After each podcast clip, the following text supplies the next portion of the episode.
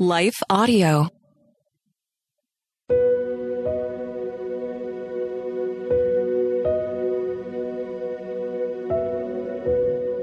Hello. Thank you for listening to Your Daily Bible Verse, the podcast that examines one verse each day to learn more about God and His will for our lives. I'm your host, Grace Fox. After this short word from our sponsor, we'll dive into today's Bible verse, Joshua 22:5.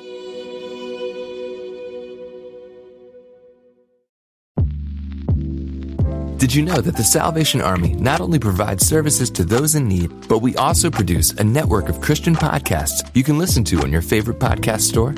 One of these shows, Words of Life, is a 15-minute weekly show featuring interviews, testimonies, Bible studies, and more.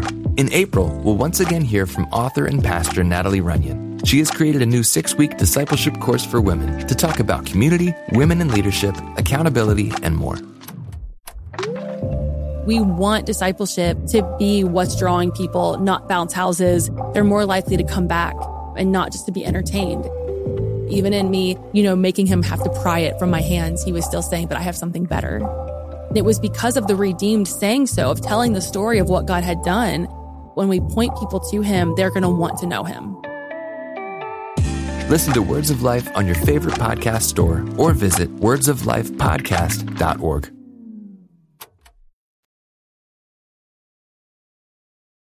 Today's Bible verse is Joshua 22:5. But be very careful to obey all the commands and the instructions that Moses gave to you. Love the Lord your God, walk in all His ways, obey His commands, hold firmly to Him, and serve Him with all your heart and all your soul. Have you ever felt like a parrot when it comes to your prayer life? What I mean is, you repeat the same phrase because you don't know what else to say. When my kids were young, I got stuck in the rut of asking God to bless my children and keep them safe. Every day, the same request, until I learned to pray Scripture. That's when everything changed for me. The Bible contains many prayers that we can adopt as our own. It also contains numerous verses and passages that we can use as the basis for our prayers. Today's verse is one of them. Before we see how we can use it on the behalf of those we love, let's understand the context. The tribes of Israel had just fought a battle and won. The tribes of Reuben and Gad and a half-tribe of Manasseh had joined forces as part of an agreement they'd made with Moses when he was still alive. They'd asked him if they could settle on the opposite side of the Jordan River from the other tribes, and he'd said yes, provided they helped fight the battles necessary to claim the land. This battle marked the fulfillment of their obligation, so Joshua commended them for keeping their word, and then he released them to cross the river to establish their homes there. Today's verse contains Joshua's parting words when he bid them goodbye. Perhaps he felt it necessary to give the instructions because the distance between these tribes and the others could cause a disconnect of sorts. Maybe he feared that not having the majority of tribes nearby would make it easy for the minority to wander down the wrong path spiritually. They might marry foreigners who served other gods, and they would then abandon the God of their fathers to adopt those gods. Maybe they'd forget Yahweh's commands and make up their own laws and rituals. Those were all legitimate concerns. Joshua wanted his people to flourish, so he gave them 5 commands that, if kept, would ensure God's blessings. Hey, we want our people to flourish and experience God's blessings too, right? But we live in a world filled with temptations that offer so much appeal. Our own hearts deceive us into believing lies sometimes, and off we go, making poor choices and putting our own desires first rather than God's law. Joshua knew what he was talking about when he gave these parting words, and they apply very well to us today. So let's take a brief look at each of these 5 commands so we can understand and apply them in prayer on the behalf of our people. The first is, be very careful to obey all the commands and the instructions that Moses gave to you. The King James Version says, take diligent heed to obey. So this denotes two things. First, the attitude with which we were to regard God's commands. They're to be taken seriously, nothing flippant about them. And second, the need to obey them. In fact, Joshua repeated, "Obey his commands," a moment later, indicating that this is really important. Let's pray for our loved ones to respect God's laws, but that it won't stop there. Let's pray that respect will translate into obedience. Second, Joshua reminded the people to love the Lord their God. Jesus said that this was the most important command, so let's pray that our loved ones will learn to love God and do it as Jesus described, with all their heart, soul, mind, and strength. If our loved ones obeyed this command, then really everything surrounding their choices, values, priorities, and behaviors will fall into place. Third, Joshua told them to walk in all of God's ways. Let's pray then that our loved ones will stay on the path of righteousness and not wander onto the path of destruction. And let's pray that they'll seek to walk in all of God's ways, not just the ones that feel comfortable or convenient. Fourth, Joshua told his people to hold firmly to God. Other nations served false gods and worshipped idols, and he wanted these tribes to have no part in such practices. He wanted them to trust in Yahweh alone and to recognize that He was their very life. Let's pray for our people to cling to God alone in the midst of so many voices, but encourage them to trust in other things like money, power, material possessions, and their own skills and talents.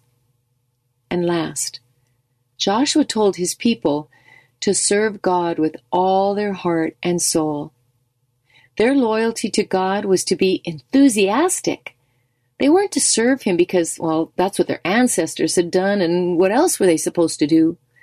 They were to serve Him on their own accord, fully surrendered and with joy. Let's pray that our people will serve the Lord not because they feel pressured by others to do so or because they're coasting along on someone else's faith, but because they're eager to demonstrate their love for Jesus just as He demonstrated His love for them. Let's pray that the word lukewarm will never describe their spiritual condition, but that they will love and serve God faithfully until the day He calls them home. I want to pray for those we love, okay?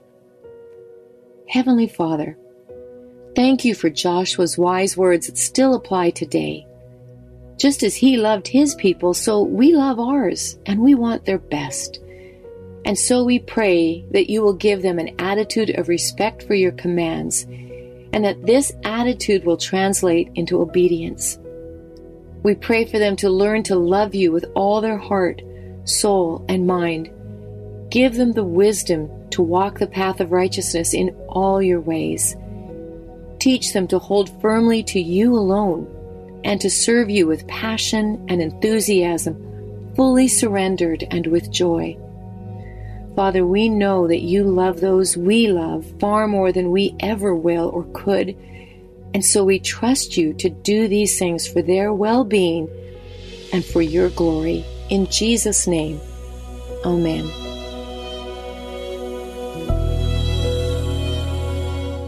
Thank you for listening to Your Daily Bible Verse, a production of Life Audio and the Salem Web Network.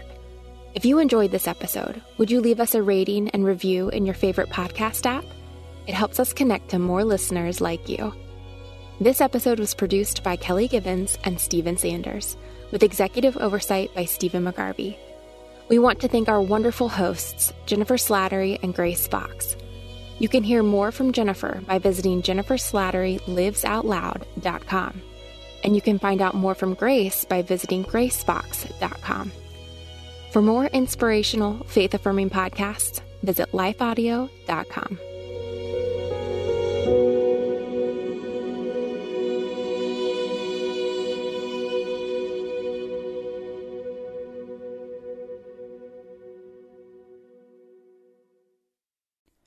Christmas. For most kids, it's the most joyful time of the year. But this Christmas, 1.5 million children will spend the holiday separated from a parent because their mom or dad is behind bars.